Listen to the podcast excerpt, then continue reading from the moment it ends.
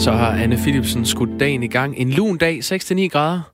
Ja, det, er, det var den vinter. Det var to dage, hvor man frøs ørerne, og så er det slut. But sometimes it snows in April. Oh ja, oh ja, oh ja. Jeg hedder Jakob Grosen. Godmorgen, jeg hedder Kasper Harbo, og i dag skal vi øh, blandt andet tale om politifolk, der ikke er der længere. Som måske kommer igen. Øh, landbetjente er en mangelvare, mener en tidligere landbetjent fra landet, som vi skal tale med om lidt. I dag kommer vi også til at øh, diskutere de symbolske håndtryk, som nye statsborgere skal give. Det slipper de nemlig ikke for, men de må selv bestemme, om de vil give hånd til en mand eller en kvinde. Det dykker vi ned i. Det er hårdt at blive far. Det er Ja. ja. hårdt at blive mor. Ja. Det er hårdt at være lille barn. Det er hårdt at være alle, men det er særligt hårdt at være far. Okay. Ja. Tror vi nok. Vi skal øh, i hvert fald have debatten om, hvorfor det er så hårdt at blive far. Øh, og vi skal jo også have en anden debat lidt senere om en tøjkæde. Kan den tillade sig at lukke en butik med tøj til tykke mennesker? Den 6. februar, det er allerede en fuldstændig legendarisk torsdag. Velkommen til. Rigspolitiet skal halveres. Til gengæld så skal der oprettes 20 nye nærpolitistationer og ansættes flere landbetjente rundt om i landet. Det fortalte statsminister øh, Mette Frederiksen om i tirsdags. Nu kan vi sige godmorgen til Jørgen Fanø. Godmorgen til Og høre min egen stemme lidt med et ekko. Godmorgen, Jørgen Fanø. Godmorgen. Pensioneret landbetjent med Pensioneret 25 land- års erfaring fra Store Hedinge syd for Køge. Betjent fra 1979 til 2007, og du bor stadig i byen. Jørgen Fanø, hvad, hvad var det for noget arbejde, du løftede som øh, landbetjent? Jamen, jeg havde sagsbehandling, som øh, politiet har inden for alle øh, øh, øh, politiets kategorier, ordens øh, sager og, og, og, og, og mindre kriminalsager. Ved du hvad, Jørgen Fanø, vi har lidt bøvl med linjen. Jeg tror lige, vi ringer dig op i stedet for, øh, så vi ikke skal sidde og høre på mig, der stiller et spørgsmål to gange. Det er simpelthen øh, det, vi gør. Det gør vi lige. Det er også en periode, hvor det der tagline har fungeret fuldstændig upåklageligt, så vi trængte lige til et ordentligt skud i foden øh, i forhold til det. hermed gjort. Øhm, det, det her det handler om, det er jo, at øh, om der, skal, der skal oprettes øh, 20 nye nærpolitistationer og ansættes flere landbetjente, og det er derfor, vi gerne vil tale med Jørgen Fanø, fordi han har 25 års erfaring som øh, landbetjent, blev øh, pensioneret i, i 2007. I dag er der øh, 20 landbetjente rundt omkring i landet, og før politireformen i 2007, som var en stor reform, der var der over 140 landbetjente. Så det er altså øh, skrumpet en hel del ind. Vi kan også sige, at senere på morgenen, der skal vi tale med John Arly Henriksen, som var den sidste landbetjent på Langeland. Ja. Øh, som arbejder som ordensbetjent i Fyns politi nu. Øh, vist nok ovenikøbet er på patrulje, når vi får fat i ham lidt senere. Lige nu, der arbejder vi benhårdt på at komme igennem til... Øh, Jørgen Fanø. ja, som befinder sig hvor i øvrigt, hvor. Jamen, i Store Hedinge, syd for Køge, øh, hvor han var betjent fra 79 til, til 2007. Han stor, bor stadig i øh, Store Hedinge. Og nu øh, kan det være, at vi har fået Jørgen Fanø ind. Der er lige Ikke nu, der øh, arbejdes lidt rundhyl i systemet. Det er altid lidt pudsigt, når folk de hedder noget, som er noget andet end det, de kommer fra. Her tænker jeg både på Kåre Norge og Jørgen Fanø. Ja, og Johnny Fredericia. Ja, ikke mindst. Øh, jeg kan ikke huske, hvad Johnny Fredericia han laver. Jeg kan bare huske, at jeg over navnet. Jeg synes, det er fantastisk. Det er nemlig fuldstændig fantastisk. Ved du hvad, det vi kan gøre, det er, mens vi arbejder på at få den her linje etableret, så kan vi tage en af de små, sådan, øh, og i virkeligheden langt mere vigtige historier, som Mhm. mm-hmm. ligger i bunken her. Jeg ved ikke, om vi skal starte med øh, historien om, at øh, vejret er godt. Jo, jamen øh, nu fortalte Anne Philipsen jo om, at, øh, at det er en lun dag. Lad høre. Jamen, Ekstrabladet har jo talt med DMI, øh, en kvinde, der hedder Lisette Grenbom, som arbejder der. Jeg formoder, hun er meteorolog. Mm. Øhm, som skriver, eller svarer, eller fortæller Ekstrabladet følgende. Jeg har meget svært ved at finde noget vinter i prognoserne. Jeg kan ikke få øje på en kælkedag, komma, det kan jeg simpelthen ikke. Det simpelthen. Men øh, en prognose, hvor langt går den ud? Jamen, den går relativt langt ud, den her. Altså, den taler om februar måned. Okay. Så du kan glemme alt om at komme ud med Elinor på bobslæden. Ja, nå, jeg skulle lige til at sige, det var da egentlig rart. Men Ja. ja. selvfølgelig, det er da selvfølgelig lidt ærgerligt. Ja, det er en smagssag. Altså, øh, hun kommer jo ikke til at være sådan en, der er vokset op med, at man en vinterdag, det er noget, der har med sne at gøre. Det Altså, jeg kommer til at fortælle om, dengang farfar var dreng, ikke? Ja. Og det var, øh, der var der hvid jul. Lige præcis. Øhm, jeg kan huske Pernille Stensgaard, der skriver i Weekendavisen, hun skrev sådan en nærmest sådan en nekrolog over sne som fænomen. Det lyder meget weekendavisensk. Ja, men på en måde også meget op i tiden. Ikke? Ja, det er fint. Øh, ja, klimaforandringer er kommet for at blive. Ja. Nå, ved du hvad, syd for Køge sidder Jørgen Fanø, og jeg tror, min sand, han er med på telefonen nu. Der er Godmorgen. noget, nogen, der pusler. Godmorgen, Jørgen Fanø. Godmorgen, godmorgen. Ved du hvad, vi, øh, vi recapper lige historien, så alle er med på, hvad det her drejer sig om. Det er Rigspolitiet, der skal halveres. Det er Mette Frederiksen, der har fortalt det tirsdag. Og til gengæld skal der så oprettes 20 nye nærpolitistationer og ansættes flere landbetjente rundt omkring i Danmark. Øh, du er pensioneret landbetjent med 25 års erfaring fra Store Hedinge syd for Køge. Betjent fra 79 til 2007, og du bor stadig i byen. Er det korrekt? Ja, det, det gør jeg, ja. Det er godt. Hvad, er det for noget øh, arbejde, du lavede øh, i dine 25 år som landbetjent? Jamen, øh, det startede jo med, at jeg havde jo alle, alle sagskategorier. Øh, civilsager og mindre kriminalsager, som herværk og mindre tyverier og sådan noget. Og så havde vi jo kontakten med borgerne øh, med at udstede pas og kørekort og sprængstoftilladelser og våbentilladelser, alt det der. Så vi havde jo kontakt til hele spektret af borgere. Men øh, de, alle de bløde sager, de er jo taget fra os. Så nu har vi jo kun øh, de hårde sager tilbage, hvor vi skal hvor vi, vi kan komme i konflikt med øh, borgerne, hvor de skal, skal sigtes. I dag er der jo 20 landbetjente rundt omkring i, øh, i landet, og før politireformen i 2007, der var der over 140 landbetjente. Og øh, landbetjentstillingen forsvandt fra Store Hedinge, hvor du bor i 2009. Hvordan øh, oplever du, at Store Hedinge mangler en landbetjent i dag? Øh, jeg mangler det på den måde, at øh, ikke politikontakt til borgerne på øh, samme måde som i gamle dage, hvor jeg var ude på mine fem skoler og startede børnehaverne og øh, kom i, øh, have cyklistprøver i 3. klasse og, og kriminalprævention i de store klasser. Og så var det den kontakt med borgerne, som man havde på godt og ondt. Men hvorfor er det et problem? Hvad er problem? Ja, hvorfor er det et problem, jamen, at der ikke er en landbetjent? Jamen, er det ikke det, man forsøger at løse med at jo, få men kan du ikke sætte nogle ord på? Kan du ikke sætte nogle ord på, hvordan du oplever, at det er et problem? Øh, jamen, jeg, jeg klarer det øh, på den måde, øh, eller kan forklare på den måde, at øh, Øh, der er store responstider, hvis der sker noget. Men jeg ved ikke, om de nye betjente, de får udrykningspligt. Nej, har du, har du selv oplevet, at der var langt til, til politiet? Ja, for der var et par år efter, jeg gik på pension, der måtte jeg foretage en civil anholdelse, og der gik der en time. Jeg fik chance, selvom den lokale distriktspoliti eller lokal betjent, han sad nede på sin kontor på Rådhuset. Der kom de så assistancen fra Roskilde. Så der, der gik en time, før politiet kom? Ja. Nu har... vi sad fem minutter fra mig. Nu har Mette Frederiksen jo foreslået, at øh, der igen skal være flere landbetjente, som vi lige taler om. Synes du, at der er behov for det? Ja, det er det. Men jeg ikke, hvor de vil få personalet fra. En gang til? Ja, ja selvfølgelig vil der altid være et behov. Øh, øh, men uh, hvor vil de få personale fra? Og jeg tror ikke, det bliver sådan nogle små samfund som, som i Stor Hedinge, at det bliver udvidet ret meget. Det bliver nogle lidt større byer. Det der med, hvor øh, personalet skal komme fra, det er jo det helt store øh, diskussionspunkt lige nu. Øh, Mette Frederiksen lægger op til, at Rigspolitiet skal halveres, og så skal nogle af betjentene ligesom sendes ud i landet. Tror du, det er nogen gang på jord? Ja, men øh, de fleste, der er ansat inde i, øh, i Rigspolitiet, det er jo, det er jo ikke politiuddannede. Nej, nej, netop ikke. Nej. Vil du være, Jørgen Fanø, øh, tak fordi du var med her. Ja, så tak. Pensioneret landbetjent. Senere på morgen, der snakker vi med den uh, tidligere landbetjent på Langeland og Socialdemokraternes uh, retsordfører Jeppe Bos. Ja, altså det er to forskellige personer, skal vi skynde os at sige. Det er to helt forskellige personer.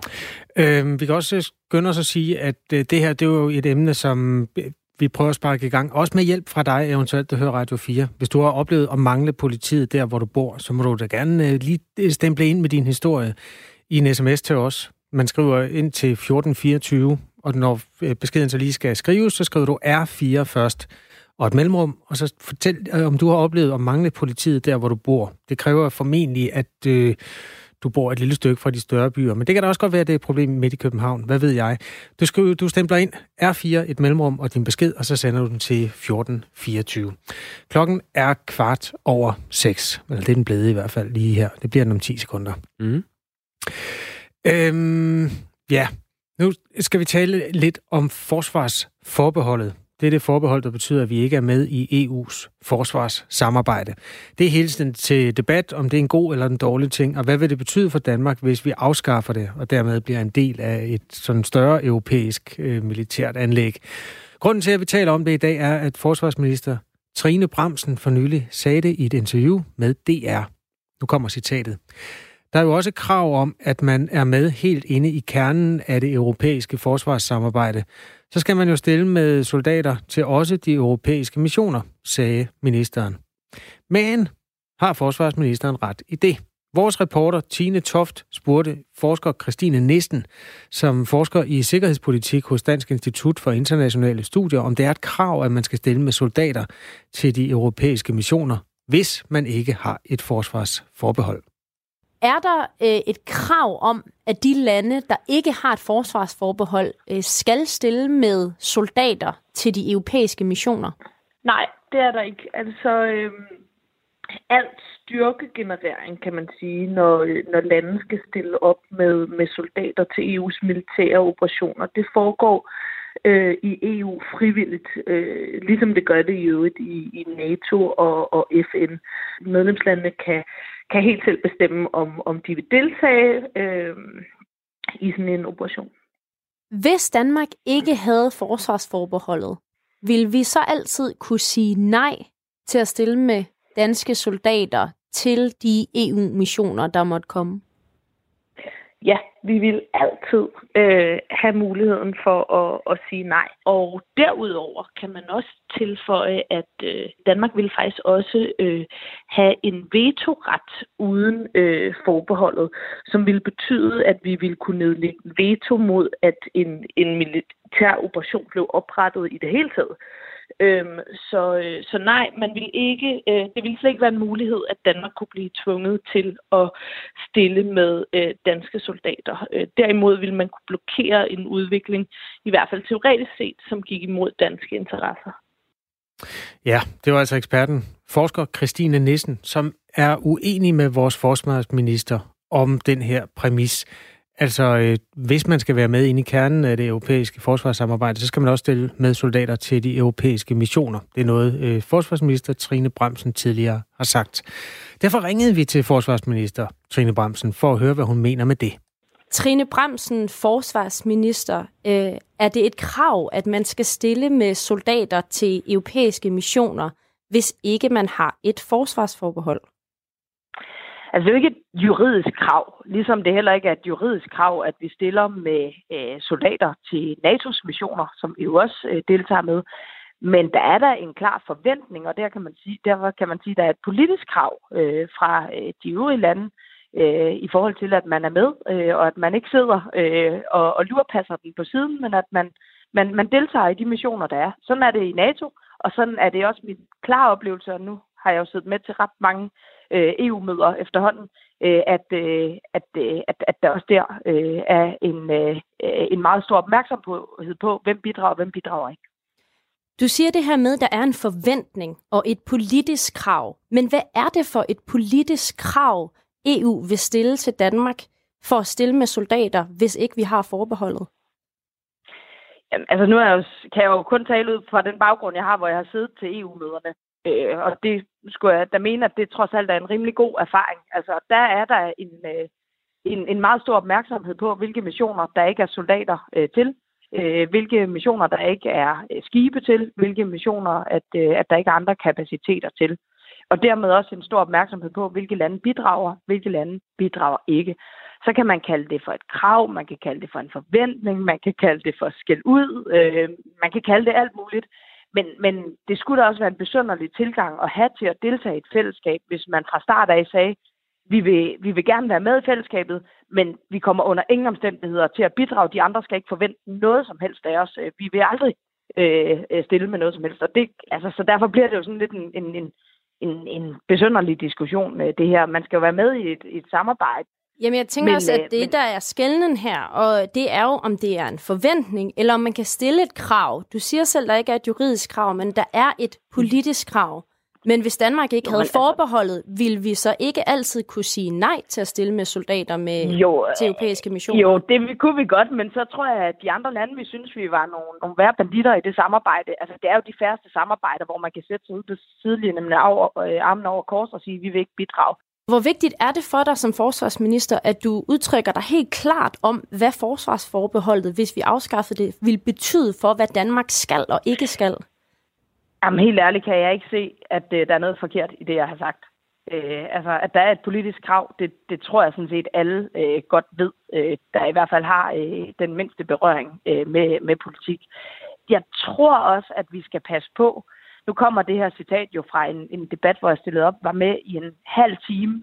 Jeg tror, vi skal passe på, hvis vi gerne vil have de gode debatter, hvis vi gerne vil have de her uddybende svar, som ikke er helt firkantede og politikeragtige, så tror jeg altså ærligt talt, at man skal passe lidt på, at man ikke øh, flueknipper u- øh, udtalelser på den måde, som, øh, som, jeg, øh, som jeg synes bliver gjort i den her sammenhæng. Der er ikke noget forkert i at sige, at der er et krav øh, til, at man, øh, man bidrager, øh, selvom at det er et politisk krav og ikke et juridisk krav. Sagde altså forsvarsminister Trine Bremsen. Grunden til, at vi beskæftiger os med det her, er, at vi øh, synes, det er vigtigt at finde ud af præcis, hvad forsvarsforbeholdet egentlig betyder for Danmark, når det nu bliver diskuteret hele tiden. Og derfor ringede vores reporter Tine Toft også til samtlige af Folketingets ordfører for at finde ud af, om de havde styr på, hvad forsvarsforbeholdet betyder. Der var en ordfører, der opfattede kravene lidt anderledes end andre. Dansk Folkepartis øh, Bent Bøsted mener, at hvis vi ikke havde forsvarsforbeholdet, så kunne Danmark slet ikke nægte at sende soldater ud, hvis EU bad om det.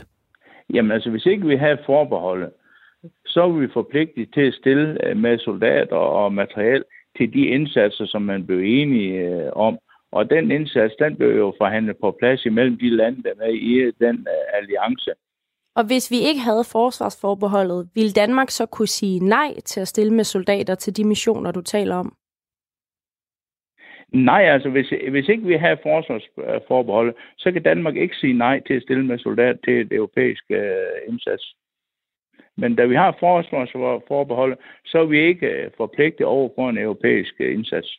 Ben Bøsted, øh, forsvarsordfører for øh, Dansk Folkeparti. Øh, der er flere eksperter, øh, som fortæller, blandt andet om mig og mandag morgen, at det ikke forholder sig sådan. Øh, der er blandt andet en, der fortæller, at det er suverænt at Danmark, der selvstændigt, der selvstændigt beslutter, om man vil bidrage til en EU-militær operation eller ej, hvis ikke vi havde forsvarsforbeholdet. Der er også en, der fortæller, at hele grundpræmissen i samarbejdet er, at landene selv vælger, om de vil deltage fra gang til gang. Det står landene frit for. Det fortæller Rebecca Adler Nissen, som er professor i international politik til øh, mediet mandag morgen. Vil det sige, at du tog fejl? Nej, jeg mener stadigvæk, at hvis man er med i en alliance, så er man også forpligtet til at yde en indsats.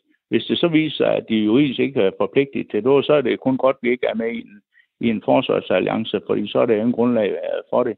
Jeg sagde til dig, at det juridiske i den forbindelse, det vil jeg ikke gøre mig klog på. Jeg er ikke jurist. Ben Bøsted, det er ikke bare øh, juristeri, det her. Øh, det står mm-hmm. også klokkeklart i den store rapport om forsvarsforbeholdet, som er blevet bestilt af forskere og udkommet for nyligt, at det er suverænt Danmark, der selvstændigt beslutter, om man vil bidrage til en EU-militær operation eller ej. Derfor spørger jeg igen, vil du så anerkende, at noget af det, du har sagt til mig i løbet af det her interview, det har været forkert? Jamen, Dansk Folk, det her, Dansk Folk, de holder fast i, vi er ikke med i forsvarssamarbejde. Ja, det er med på. Så, det er ikke det, jeg spørger om. Ja. Det er ikke det, jeg spørger Jamen, om. Jeg spørger om, når der står... Du spørger, du spørger, om, du spørger om, at du vil gerne have mig til at sige, så kan vi lige så godt være med i, i det fælles uh, Nej, samarbejde. det er, ikke det, jeg, det er ikke det, jeg spørger om. Jeg spørger ikke til din holdning, om du vil af med forsvarsforbeholdet eller ej. Det må øh, stå dig frit for øh, som politiker at mene. Det, jeg spørger dig til her, det er fakta. Altså, om Danmark suverænt selv kan bestemme, om vi vil stille med soldater til europæiske missioner, hvis vi ikke har forsvarsforbeholdet, om vi kan sige nej eller ej. Og her sagde du tidligere, at vi kan ikke sige nej. Og det er det, jeg spørger dig til. Vil du så anerkende nu, efter jeg har fortalt dig om de her ting, at det var forkert? Det handler ikke om din holdning, det handler om fakta, så vil du anerkende det? Jamen, hvis, uh, hvis fakta det er, at uh, hvis man er med i et uh, forsvarssamarbejde, så kan man sige nej til at levere indsatsen. Uh, så, så er det korrekt. Hvorfor vidste du ikke det i forvejen? Fordi jeg er helt ny på øh, forsvarsordførerposten. Jeg har ikke været med til at lave en aftale til. Jeg er helt ny på, på den post efter det sidste valg. Og der er meget, man skal sætte sig ind i. Øh, og, og derfor øh, kan det godt være noget, øh, nogle af de ting, øh, som jeg måske, de er de juridiske ting, som jeg ikke er, er helt øh, klar over endnu. Men øh, det bekræfter bare endnu en gang, øh, som jeg siger, hvis det er, øh, når det er, som øh, du siger, at juristerne de siger, at vi er ikke forpligtet til at levere noget som helst, så er det heller ingen grundlag for at være med i det europæiske øh, forsvarssamarbejde. Det var altså Bent Bøsted, der er forsvarsordfører, ny forsvarsordfører hos øh, Dansk Folkeparti, som fik sig en snak med vores reporter, Tine Toft. Og øhm, dermed fik man jo så styr på nogle af de øh, juridiske specifindigheder inden for det felt. Lad os lige slå fast, altså Danmark vil ikke være juridisk forpligtet til at stille med soldater til EU-missioner. Men ifølge forsvarsminister Trine Bremsen er der et politisk krav og en forventning om, at Danmark bidrager med et eller andet. Men vi øh, vil altså altid kunne sige nej og sågar nedlægge veto mod missioner, hvis vi i virkeligheden ikke vil være med. Emil har skrevet en total manipulering af samfundet ved at give uklare oplysninger. Som politiker skal man være til at stole på og ikke forvrænge tingene til ens fordel. Hilsen Emil. Tak for sms'en, Emil. Den starter med R4 og et mellemrum, og så er den sendt til 1424. Det må man altid gerne. Klokken er 26 minutter over 6 torsdag morgen. I øh, Hedensted Kommune har man nu besluttet, at de nye danske statsborgere selv kan vælge, om de vil give hånd til en mand eller en kvinde. Øh, det var onsdag, at kommunen vedtog en ændring af de øh, såkaldte grundlovsceremonier, som også er kendt som håndtryksceremonierne, hvor nye statsborgere i kommunen skal give hånd til en person fra myndighederne. Godmorgen, Kasper Glyngå. Godmorgen, Kasper Glyngå. Jeg kan overbevise dig om, at han siger godmorgen lige om lidt, uh, Grusen. Læs lige Nå. oplægget en gang til, mens Kasper Glyngå han bliver skaffet frem på telefonapparatet. Jamen, jeg, altså, kan, imellem, ja, jeg kan jo fortælle, at, at Kasper Glyngå han er so- socialdemokratisk borgmester i Hedensted, som altså har vedtaget det her med, at de nye danske statsborgere, de selv kan vælge, om de vil give hånd til en mand eller en kvinde. Man kan jo ikke selv vælge, om man vil give hånd. Nej, det er vedtaget. Det er den debat, der har fyldt øh, rigtig længe. Nu er det så et spørgsmål om at få, øh, hvad skal man sige, afviklet det på bedst mulig måde. Fandt vi nogensinde ud af i øvrigt, hvordan det gik med Marcel Meyer på øh, Samsø, da han skulle give hånd til sig selv?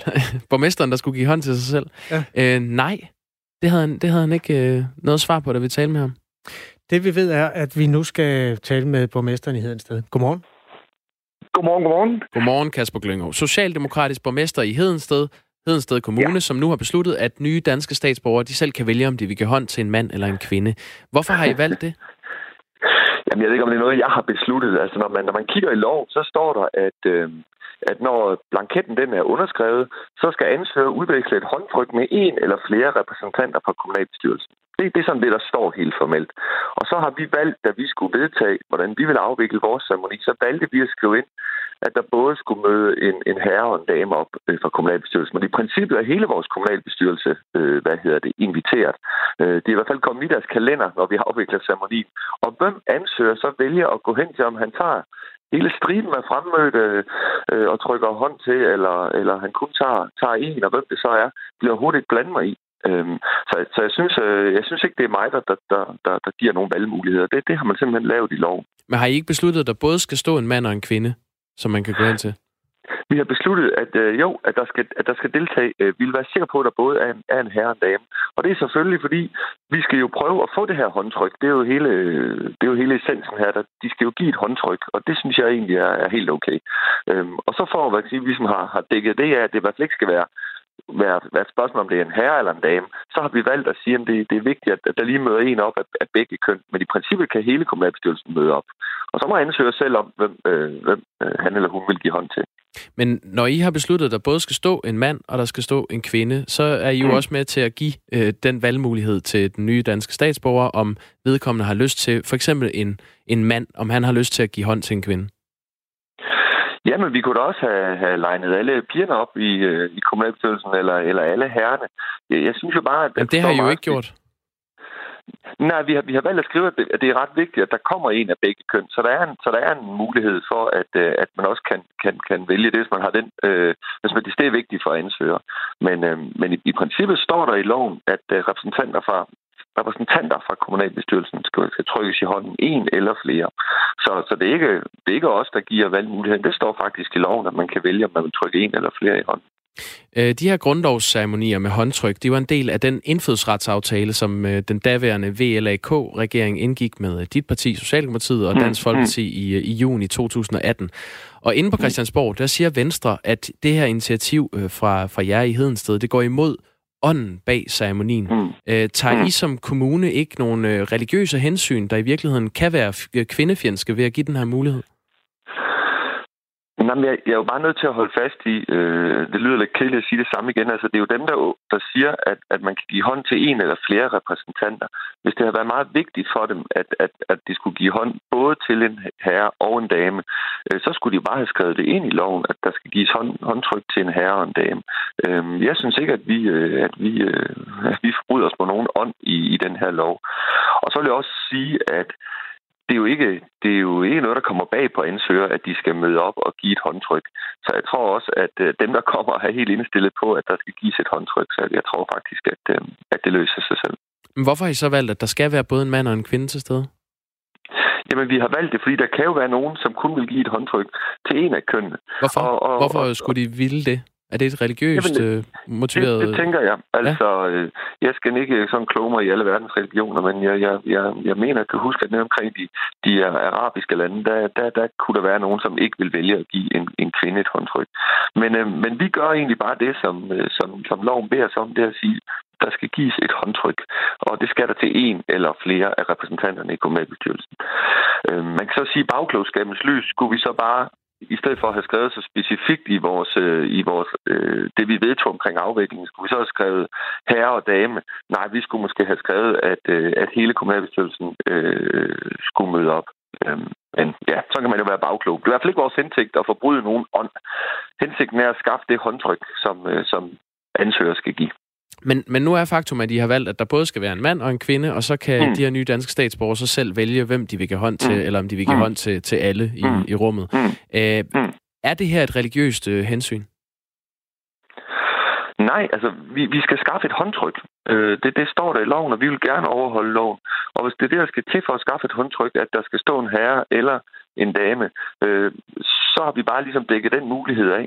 Øh, og så kan man jo så begynde at spekulere i, om, om, øh, om det så er, er, er, er intention eller noget. Men så, så vil jeg gerne, at man præciserer loven og siger, at, at, øh, at, at der skal være et, et håndtryk til, til begge køn, eller hvad man nu vil skrive ind. Men hvorfor, mener, hvorfor, ikke, overhovedet, hvorfor overhovedet tænke på, om, om de her byrådsmedlemmer eller myndighedspersoner, om de, hvilket køn de har, hvis det ikke er et religiøst hensyn? Jamen, jeg er nødt til at gentage. Der står, at ansøger skal udveksle et håndtryk med en eller flere repræsentanter fra kommunalbestyrelsen. Og, og det er det, vi sikrer os, at der så er øh, flere repræsentanter til stede, blandt andet kvinder, fordi der kunne være en, der kunne give et håndtryk. Øh, jeg synes jo, det allervigtigste, det er jo det, som grundlovsceremonien starter med, nemlig at man underskriver en erklæring på, at man vil overholde dansk lov, dansk værdier, retsprincipper, demokratiet og vise respekt for myndighederne. Øh, og det må da være det essentielle. Og så slutter man sig af med det her fornøjelse og berømte håndtryk.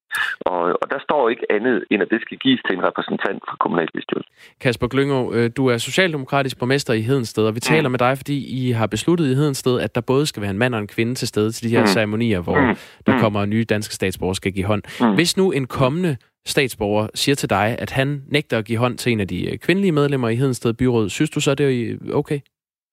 Altså på mig personligt vil det jo virke mærkeligt, for det er jo ikke en kultur, jeg har vokset op med. Her er vi jo, der er jo ligestilling mellem køn, og, og det vil jeg da synes personligt var mærkeligt. Men hvis han giver et håndtryk til mig, som den eneste eller en af de andre mandlige medlemmer af kommunalbestyrelsen, så har han jo opfyldt loven, og så, øh, så er den pot ud af verden. Men det lyder som om, det er det, I tager hensyn til, når I beslutter, at der både skal være en mand og en kvinde til sted.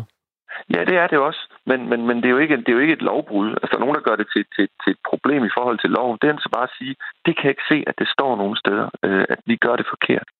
Tak skal du have, Kasper Glyngø. Øh, Glyngø. Ja, hvor, hvor er vi henne? Der står Glyngø her, men Glyngå. Det er Glyngå, ikke? Ja, det er Glyngø. Nå, det er Glyngø. Kasper Glyngø. Glyngø. Socialdemokratisk ja, ja, borgmester i Hedensted. Tak for det. Ja, nemlig. Selv tak. Ja, hej. Hej, hej. Hej. Klokken er 6.35, som lige knap. Det betyder, at vi skal lige have samlet op på, hvad der er i nyhedspunkten i dag. Det klarer Anne Philipsen. Har du en jingle, Anne? Jeg har ikke. Ikke lige på stående fod, men jeg kan også godt uden. Skal vi ikke bare gøre det? Jo, du kører. Det tænker jeg. Take it away. Jeg kan starte med at fortælle, at en del forgældede danskere er blevet bedre til at opsøge hjælp. Sidste år der havde Forbrugerrådet Tænks tilbud om økonomisk rådgivning en stigning i antallet af henvendelser på 67 procent på et år.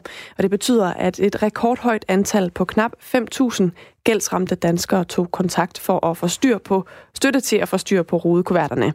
Og den tendens bekræfter andre frivillige gældsrådgivninger også, at de oplever.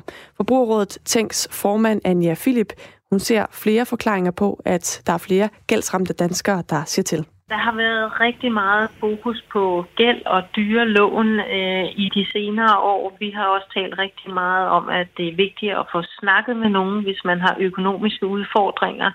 Og så har der været flere henvisninger også til, at vi findes som øh, en gældsrådgivningsindsats, og der er faktisk øh, udvidet åbningstider, så man kan komme til både på telefon og hvis man møder frem fysisk. Og så oplever vi jo også, at Gældsstyrelsen er mere øh, på duberne med at inddrive den gæld, de har, og så står man jo pludselig med et brev, hvor man har brug for at få en hjælpende hånd. Den stigende efterspørgsel på hjælp til at få styr på gælden, den sker samtidig med, at antallet af borgere, der er registreret som dårlige betalere i RKI, er faldet for 6. år i træk. 1. januar der var knap 200.000 borgere registreret som dårlige betalere, og det svarer til godt 4 procent af befolkningen. Efter tre ugers rigsretssag mod USA's præsident Donald Trump, så blev sagen afgjort sent i går aftes dansk tid. Donald Trump blev frikendt i sagen, hvor han var anklaget for magtmisbrug og for at have modarbejdet kongressen. 52 af 100 senatorer kendte ham ikke skyldig i den første anklage om magtmisbrug, og 53 kendte ham ikke skyldig i den anden anklage om at modarbejde kongressen. Trumps parti, republikanerne, sidder på flertallet med 53 pladser, så det, der blev holdt øje med, det var, om nogle af de republikanske senatorer var villige til at gå imod partiet og rent faktisk kende Trump skyldig. Kun én republikansk senator valgte at bryde partilinjen. Det var den tidligere præsidentskandidat Mitt Romney, og derfor så var der også en stemmes forskel ved de to afstemninger. Donald Trump var hurtig til at markere den her afgørelse på de sociale medier. Kort efter afstemningen, der lagde han en video på Twitter, hvor man kan se forsiden af Time Magazine, og der skal, hvor der er kampagneskilte for Trump som præsident til kommende valg. Og udover videoen, så skriver Trump i et andet tweet, at han vil komme med en fyldeskørende udtalelse senere. Boligkøbere skal forpligtes til at udskifte gamle brændeovne. Det siger Miljøminister Lea Wermelin til Jyske Vestkysten. Inden for 12 måneder efter et huskøb skal brændeovnen være udskiftet, hvis den er fra før 2003, lyder forslaget fra ministeren. Ellers så kan der vanke bøder. Vi ved, at brændeovnene står for en stor del og at de partikler, de udleder, giver hjertekarsygdomme og luftvejslidelser, siger Miljøministeren. Og pointen med forslaget er så at tage de første skridt mod en renere luft herhjemme, lyder det. Både Enhedslisten og SF har tidligere foreslået en lignende ordning. Partierne vil sætte ind på området, fordi brændeovnene i Danmark står for 70 procent af partikelforureningen. Det er især de ældre modeller, der fylder i det regnskab, fordi de udleder op mod fem gange så mange partikler som nyere brændeovne. I forslaget lægger Lea Wermelin op til, at Miljøstyrelsen skal føre tilsyn med, hvorvidt boligkøberne lever op til reglerne. Og hvis de ikke gør det, så skal det altså kunne udløse en bøde på 5.000 kroner. Regeringen forventer, at hvis lovforslaget træder i kraft, så vil 12.000 brændeovne blive udskiftet alene det første år. En vejrudsigt når vi lige her til sidst. Tørt vejr og mest skyet i dag, men i løbet af dagen der får vi altså også chance for at se solen, især i den nordlige del af landet. Temperaturerne ligger sig mellem 6 og 9 grader.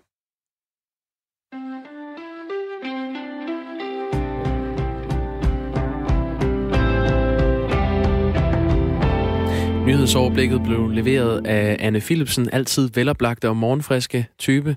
Øh, her i studiet står Kasper Harbo, også relativt veloplagt og øh, morgenfrisk type, og jeg, Jakob Grosen. Ja, så øh, var, har du mødt hele holdet.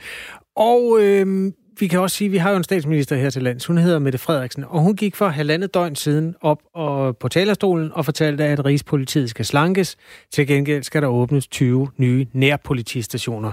Det er en af de journalistiske øh, redder, som vi kaster os over i den her morgen. Fordi der er en masse diskussioner omkring det. Altså, sløret blev løftet tirsdag aften, og øhm, det handler jo om, at der siden 2007 er lukket over 100 nærpolitistationer i hele landet. Langeland er et af de steder, hvor det lokale politi er lukket, og hvor der nu er en såkaldt politibutik. Den er åben to timer om måneden. I december tog vores reporter Katrine Volsing en tur i butikken, eller i virkeligheden en tur til Langeland, for at se, hvordan øen klarer sig uden nærpoliti. Søger du? Jamen, jeg forstår ikke, holder politiet til her? Ja. Men ikke altid? Nej. Nogle gange, men ikke i dag? En, en dag om måneden. Er det i dag? Nej, desværre. Nå, så dem får man ikke fat på i dag? Ikke lige her i hvert fald. Nej. Jeg er i kælderen på Rådhuset, i den såkaldte politibutik. Det er det, der er tilbage lokalt på Langeland. En gang lå nærpolitistationen her i Rådkøbing. Du skal finde byen. Downtown. Så. Out in the open. Der er en lille busstop sted herovre. Lad os lige se, hvor ofte bussen går. Nå, 861'eren, den går 58, 12, 45 16, 48 på en hverdag. Det er i virkeligheden ikke så meget. Der er biblioteket så gengæld. Jeg bliver lukket ind på biblioteket. Tak. Det er blandt andet her, at den har været gal. Der har været forskellige episoder med uro og herværk. Det har indebåret generende adfærd. Der har været holdt fester, og så har der været afføring på toilettets vægge og også ude på biblioteket. Den her slags ting er sket, når biblioteket er ubemandet om aftenen. Derfor lukker biblioteket for tiden kl. 18. Så det er slut med at hænge ud på Langelands bibliotek, når mørket falder på. Men vi har bare synes, at, at sådan rent sikkerhedsmæssigt, og også i forhold til den stemning, der er på biblioteket, har vi været utrygge. Politiet er involveret, fortæller bibliotekets leder Annie Bakke Jensen mig. Og selvom hun er tilfreds med politiets indsats en lang del af vejen, så halter det også i hendes optik nogle steder. Så jeg har også prøvet at ringe til politiet og har stået her en søndag og gerne vil have dem til at komme, og det gjorde de ikke. Jamen, jeg ringer i en konkret anledning, ikke også? Og jeg får også fat i, i politiet, og så siger jeg så, om, om de vil komme, og så siger de nej, det har de ikke tid til. Og det kan jeg, der kan jo sagtens være sket et, noget meget alvorligt øh, i Svendborg, eller på Ærø, eller, eller i Odense Nyborg, hvor det nu kan være, fordi det er jo en samlet fyns politiindsats. Altså jeg har stor respekt for, for politiet og, og alt det, de sådan skal drible med. Men vi må også sige, at når vi så står her øh, med et bestemt øh, problematik, og så de siger, nej, kan jeg regne med, at I kommer? Nej, det kan du ikke. Så tænker man så, nå, hvad gør jeg så? Altså, fordi man nogle gange står alene med det jo, ikke også? Der er altså et afsavn af politi her på biblioteket. Men hvad med downtown Rådkøbing? Jeg bevæger mig mod byen og finder gågaden. Rimelig død hovedgade. Hej. Hej. Må jeg spørge, hvad du hedder? Jeg hedder Claus David.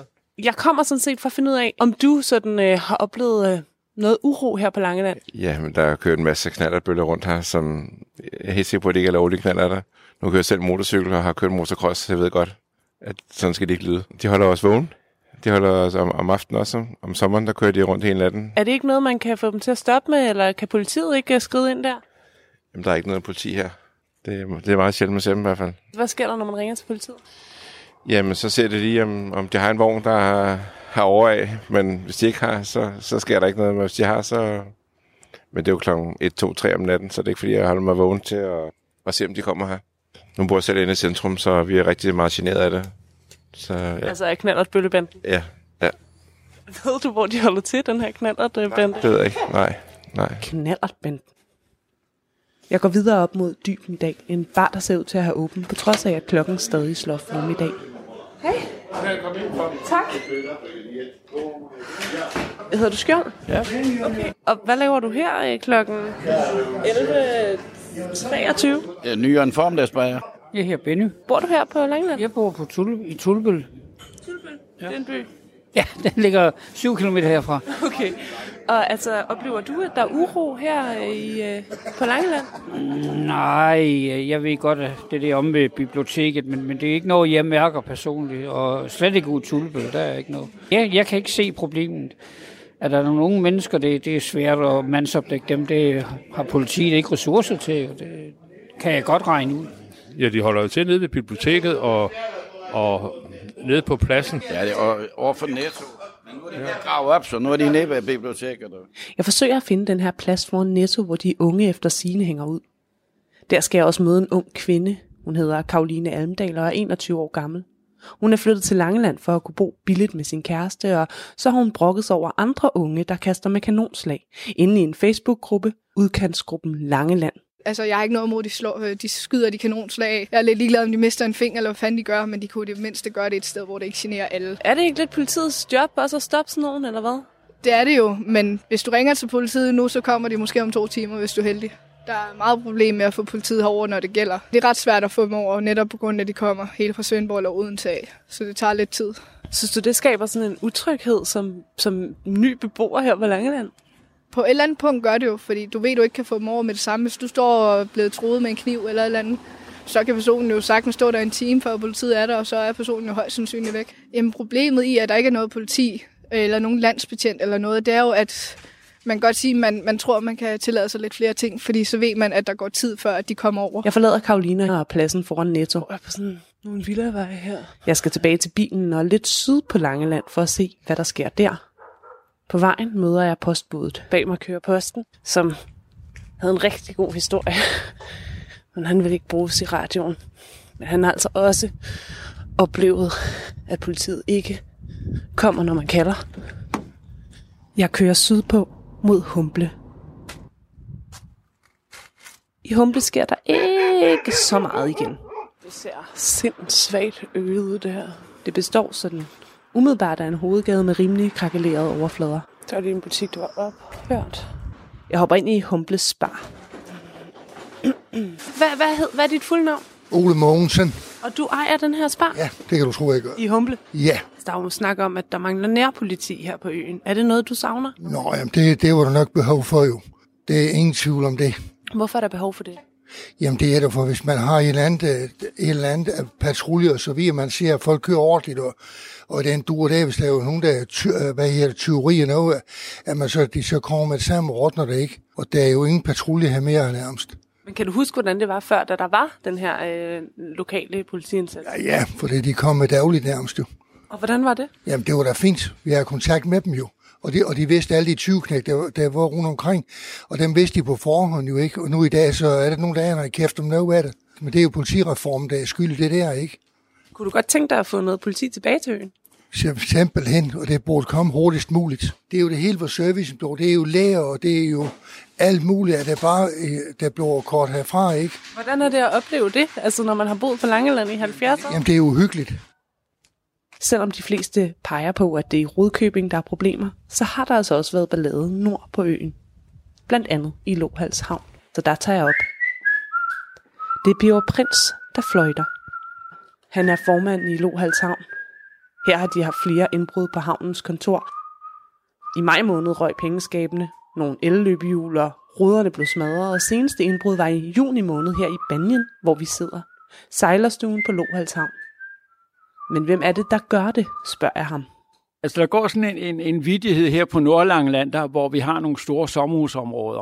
Uh, og når der kører en, en varevogn med øh, fremmede nummerplader på, så siger vi normalt, at det er rumænerne, der er ude, og det er jo lidt nedladt, ved jeg godt, og sådan skal det vel heller ikke helt opfattes. Men det er udlændinge, der er ude og, øh, og hente bestillingsvarer. det kan være fjernsyn, fladskærme, øh, designmøbler med videre, der skal hjem og sælges i øh, hjemlandet eller et andet sted, normalt i de tidligere øst, øst europæiske lande. Fordi det er jo så enkelt, at der er jo ikke en politimand øh, nærmere end Svendborg, og derefter aften, så er det i Odense, og der, altså, de kommer jo aldrig nogensinde herover, selvom man ringer efter dem. Det har vi også erfaring med. Det er godt nok blevet anderledes, efter man både nedlagde landbetjentområderne har, og i særdeleshed, da man nedlagde politistationen i Rudkøbing. Men efter der, der er det jo lovløst område at rejse rundt på Nord- og Sydlangeland, øh, fordi der, du ser jo aldrig skyggen af en øh, embedsmand eller en politimand. Men altså, jeg kan jo se på dagspressen, at øh, det er det samme problem i Rudkøbing. Der ringer man og ringer man og ringer man jo også efter politiet, og der sker aldrig en dyt altså. Og midt på Søndergade, som du lige har kørt ned af her mod havnen, der lå politistationen i Lohals. Og der var en landbetjent, Paul Hansen, som rykkede ud når som helst, der var bud efter ham. Og det vidste alle lømlerne i Loha. De vidste sgu godt, at Paul Hansen boede i byen, og han var håndfast, og han kom ud, hvis der var lidt optræk til noget ballade. Ja, Alting var bedre i gamle dage, men nærpolitistationen den forsvandt endeligt fra Rudkøbing i 2016, og nu er der altså hverken landbetjent eller nærpolitistation. Lidt, øh, ja, der går ikke lang tid. Så skal vi snakke med John Arli Henriksen, der har været tidligere landbetjent på Langeland. Men der er kommet verdens mest mistrøstige sms. Ja, den er, den er nærmest lidt komisk. Øhm, I byen, jeg bor i, har vi en betjent to timer om ugen, men han går da ikke uden for en dør, selvom bilisterne overtræder færdselsloven lige uden for hans vindue. Der er mange, der bare kører ud foran cyklisterne i en rundkørsel, men der sker ikke noget. Han kigger bare ud, og der sker absolut ingenting. Det lyder som noget, C.V. Jørgensen burde lave en sang om det der. Eller også skulle det komme som lave et børneprogram med den her... Det er helt fantastisk. Citron, halvmåne, spisende, meget... Hattebærende, kringleædende, Hvad filen er det for en, kaffedrikkende betjent. hvad er det for en by? Du, du husk at skrive det, når du skriver en sms, der starter med R4 og et mellemrum. Og så en lille beretning fra dit lokale område. Og så Ja, tak. send den til 1424. Det må du simpelthen så gerne. Klokken er 10 minutter i syv. Og nu til noget helt andet, nemlig det at blive forældre, som er noget af en omvæltning. Øh, Der findes mødergrupper til møderne, men fædregrupper findes der ikke mange af. Det vil du lave om på, Morten Thomsen. Ja, godmorgen. Godmorgen. Debattør, initiativtager til en øh, fædregruppe, far til snart to, og så er du fra Gældsted på Fyn. Øh, Hvorfor har du taget initiativ til en fædregruppe? Jamen, grund, i bunden grund, så er jeg blevet provo- lidt provokeret til det, fordi der ikke er nogen øh, fargrupper her, i, her på Vestfyn. Og jeg kunne lige så godt tænke mig et sted, hvor, hvor de fædre også kunne få samme muligheder, som møderne har i mødergrupper, og få den støtte og hjælp, der er der. Hvad med de øh, sundhedsplejersker, der kommer ud og, og besøger et par, når man har fået et barn? Kan du ikke tale med, Jamen- med ham eller hende? Jo, men det gjorde jeg jo faktisk også. Det er jo det, der har lidt provokeret mig til det, fordi jeg spurgte, om vi måtte, øh, om, øh, når hun nu skulle snak omkring medgruppe til min bedre halvdel, om der så ikke også var mulighed for, at hun kunne etablere en fædregruppe til os fædre. Og det sagde hun så, øh, men det, det kunne hun ikke. Så var jeg jo lidt fræk, jamen kan du så ikke lave en, en, øh, en fargruppe? Og det måtte hun ikke. Øh, og så spurgte jeg, må jeg så ikke være med i en? Og der kendte jeg jo godt svaret på forhånd jo. Så, så, så måtte jeg jo selv gøre det jo. Hvad var det for nogle øh, udfordringer, du fik efter det første barn, som gjorde, at du havde lyst til at, at dele dine oplevelser med, med andre mænd, som er i samme situation? Og nu skal jeg sige, det er som mit andet barn. Øh, det er tre barn, jeg venter nu. Øh, men det var, at jeg gik jo ned med stress på det. Jeg troede, at jeg kunne være superfar og, og løse alle opgaverne selv. Øh, og jeg kunne det hele. Øh, det viste sig så bare, at øh, vores datter havde født lidt for tidligt, så de udfordringer, der var der, de var altså lidt større, end jeg lige kunne håndtere. Og så endte det, altså som jeg gik ned med stress, og var overhovedet ikke til nogen hjælp for, for min bedre halvdel. Øh, altså, eller kunne, og kunne ikke være der for mit barn heller på det tidspunkt der. Øh, når man ligger med stress, så kan man ikke så meget mere. Og, og det oplevede du, det kunne du ikke få øh, noget rådgivning eller hjælp til med, med samtaler med sundhedsplejersken? Øh, nej. Øh, når vi snakker med sundhedsplejersken, så er det ofte, jamen, hvordan kan du støtte moren? Hvordan kan du hjælpe hende? Øh, og det er, fordi jeg gerne vil hjælpe en mor, og jeg vil også gerne, gerne støtte alt det, jeg kan. Men hvis jeg ligesom falder, og der er ikke nogen til at støtte mig, jamen, så har jeg jo rigtig svært ved at støtte, øh, støtte hende. Øh, så der var ikke rigtig mange samtaler der. Øh, jeg var faktisk en... Ja? Jamen, jeg er bare i tvivl om, hvad er det egentlig, der skal foregå i sådan en fædregruppe? Fordi i mødergruppen, det er jo sådan... Øh, det, jeg er altid blevet smidt ud, øh, når jeg har været i randområdet der. Men man når jo at, opdage, at der bliver talt meget om ens egen krop, og meget om, hvad baby er gjort af, og øh, hvad der sker imellem en. Altså, der bliver sikkert også snakket om mændene, når mændene ellers er gået. Hvad, hvad forestiller du, der, der skal ske i sådan en fædregruppe? Jamen, der skal, der skal ske det samme, som der sker i en medgruppe. Måske knap så meget snakke omkring kroppen, men måske mere, hvordan vi kan hjælpe, hvordan vi kan støtte. Øh, medgrupper er jo forskellige, alt efter hvilken person der er i den, og det vil en fædregruppe jo også være. Hvad er det, du savner at snakke om? Jamen, jeg savner at snakke med nogen, der står i samme, ikke står i samme båd som mig, men står i samme situation som mig, øh, med lige at være blevet far. Øh, hvordan kan man, få, kan man få gode råd af hinanden? Kan man støtte hinanden? Kan man tage lidt væk? Kan man sidde og, snakke lidt om kvinderne, øh, også øh, møderne? Øh, og så altså noget, noget netværk, noget støtte, noget samvær øh, med folk, der har samme udgangspunkt som en selv. Jeg har, synes, jeg har tre børn, Morten. Er der noget, du skal bruge til i råd til? Du kan bare spørge. Øh, jamen, øh, for eksempel, det ved du også godt, nogle gange så kan du blive vækket om aftenen og få at vide, jamen, hvorfor er der ikke noget chokolade i huset, når hun er gravid? den, den har du garanteret også prøvet. Øh, ja. Men det er jo små ting. Det er jo ikke, ja. fordi jeg går ind og siger, at vi skal være, det, det skal, at formlen er klar. Det er jo ligesom det samme tilbud, som, som kvinderne har i forhold til mødergrupperne. Det samme tilbud bør vi mænd også få i forhold til at være, at være i grupper der og få den støtte, fordi vi får hele tiden at vide, og det har du også, hvis du har tre børn, få det at vide, jamen det er rigtig vigtigt, at møderne også kommer i de her mødegrupper og får noget, der får noget sparring med de andre. Og den sparring skal vi, skal vi jo også kunne få jo. Og det er sådan lidt det, som vi ikke står måske og, og, og falder igennem, som jeg gjorde. Det sagde Morten Thomsen, øh, debattør og initiativ til en fædregruppe. Far til to, snart tre? tre. Tre, ja. Det er godt. Tillykke. Og for Gældsted. Ja, tak. Og held og lykke til dig, Morten. Og vi kan jo sige til dem, der står i samme situation, eller i virkeligheden synes måske, man vil bakke op om den her diskussion. Skriv en sms ind. Øh, du kan også skrive, hvis du har brug for et godt råd. Vi er trods alt også to fædre samlet i studiet her. Det er rigtigt. Bidrag på den måde, du nu har lyst til i sms. Skriv R4, et mellemrum. Nej, jo. Ja.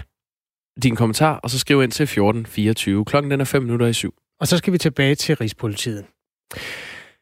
Rigspolitiet skal halveres. Til gengæld skal der laves flere nærpolitistationer rundt omkring i landet. Det er jo en af de historier, vi har stukket begge ben ned i i Radio 4 morgen i dag.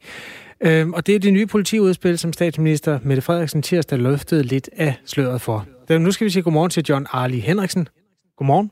Ja, godmorgen. Du var den sidste landbetjent på Langeland og arbejder nu som ordensbetjent i Fyns politi. Og du er ovenikøbet ja. for arbejde, er det rigtigt? Det er, ja, det er korrekt. Har det været en rolig morgen? Indtil vi har det været meget rolig morgen, ja. Det er dejligt. Du er gået fra at være landbetjent til at være almindelig betjent i Fyns politi. Hvad er fordelene?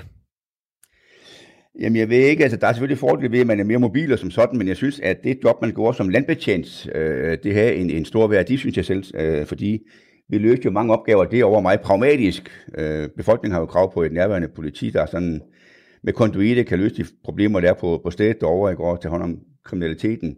Der er vi jo i dag, hvor jeg er nu her i, i Svendborg, vi er jo sådan mere mobile og rykker ud centralt fra Svendborg af til, til omegnen, men det er sådan mere, skal vi kalde det brandslukning.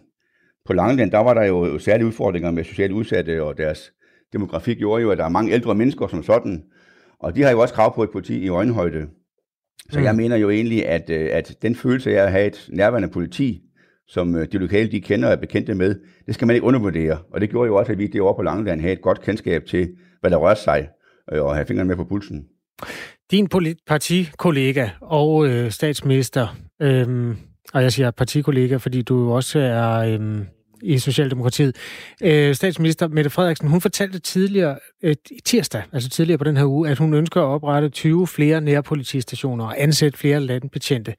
Ja. Hvad tænker du, det vil betyde, betyde derude? Altså, nu nævner du for eksempel Langeland. Jeg synes, at det er en, en glimrende idé som sådan. Øh, nu kan jeg se, at der kun skal være 10 stationer øst for Storebælt, og jeg er godt klar over, at så er Fyn jo nok lidt hårdt ramt måske, og får måske kun en eller to stationer. Øh, problemet ligger så bare i, om det, er, om det er befolkningstætheden, eller om det er afstanden, man går ud fra, når man skal placere de stationer her.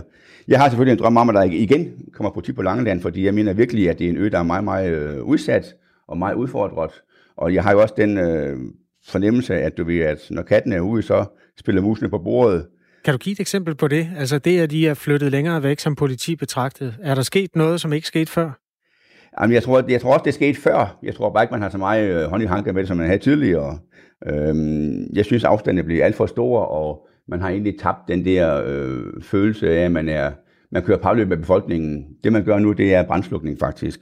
Men er det egentlig ikke en fordel, at hvis der virkelig skal tages hårdt fat på en eller anden bandit, at øh, man ikke er, skal møde ham i brusen dagen efter?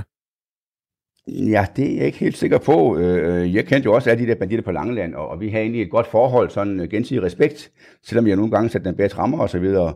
Øh, jeg tror egentlig på, at, at den fornemmelse af, at borgerne har med en betjent i, øh, i nærområdet, den giver sådan en psykologisk tryghed og en, en kontakt, som ikke skal undervurderes. Hvordan var det at stå over for en øh, person, som du havde lagt i håndhjertet om lørdagen, og så møde ham øh, over køledisken om mandagen? Jamen, det er der ingen problemer i. Øh, det er jo sådan, at, at man har jo nogle arbejdsregler, og man har jo den der gensidige øh, respekt for hinanden som sådan. Man behøver ikke optræde som et, et dumt svin som betjent, og omvendt behøver man ikke som kriminel altid være den, der er på nakken af betjenten som sådan. Man kan sagtens finde ud af det i, i mindelighed, og det er jo det, at lokalpolitiet de er gode til. Det lyder simpelthen ligesom gode gamle kardemommeby, det der. Sådan var det faktisk, ja, det er korrekt. John Arli Henriksen er altså politibetjent i Fyns politi, og øh, med på ideen om, ja, afhængig af selvfølgelig, hvor mange af dem, der lige havner i nærheden af ham, ja. men altså, ja. jeg synes også, det er en god idé. Tak fordi du var med. Selv tak, Dan. Øh, og det er altså diskussionen om, hvorvidt øh, man skal skære lidt af Rigspolitiet, den store fælles øh, bunke af politifolk, og så fordele det og bruge ressourcerne på nogle øh, lokale stationer. En 20 stykker er der blevet spyttet ud med fra regeringens side. Senere på morgen skal vi tale med Socialdemokraternes retsordfører Jeppe Bros og få lidt flere detaljer forhåbentlig om de nye planer for politiet. Lidt tidligere på morgen for et kvarters tid, 20 minutter siden, der bragte vi et indslag fra øh, Langeland, som i, fra 2016 ikke har haft en, øh, en landbetjent. Vi har fået en sms på det indslag. Godmorgen. Indslaget fra Langeland med manglende landbetjent. Det forekommer mig meget bekendt, og det lyder som et gammelt lydklip fra Radio 24 7 skimmer. Det er cool nok, hvis det passer. God dag til de herrer. Øhm, skriver det, lytteren. Det skriver lytteren. Det kan vi så øh, afkræfte. Det er et øh, indslag, som vores reporter Katrine Volsing har lavet i december. Men det er da en ro, så øh, det lyder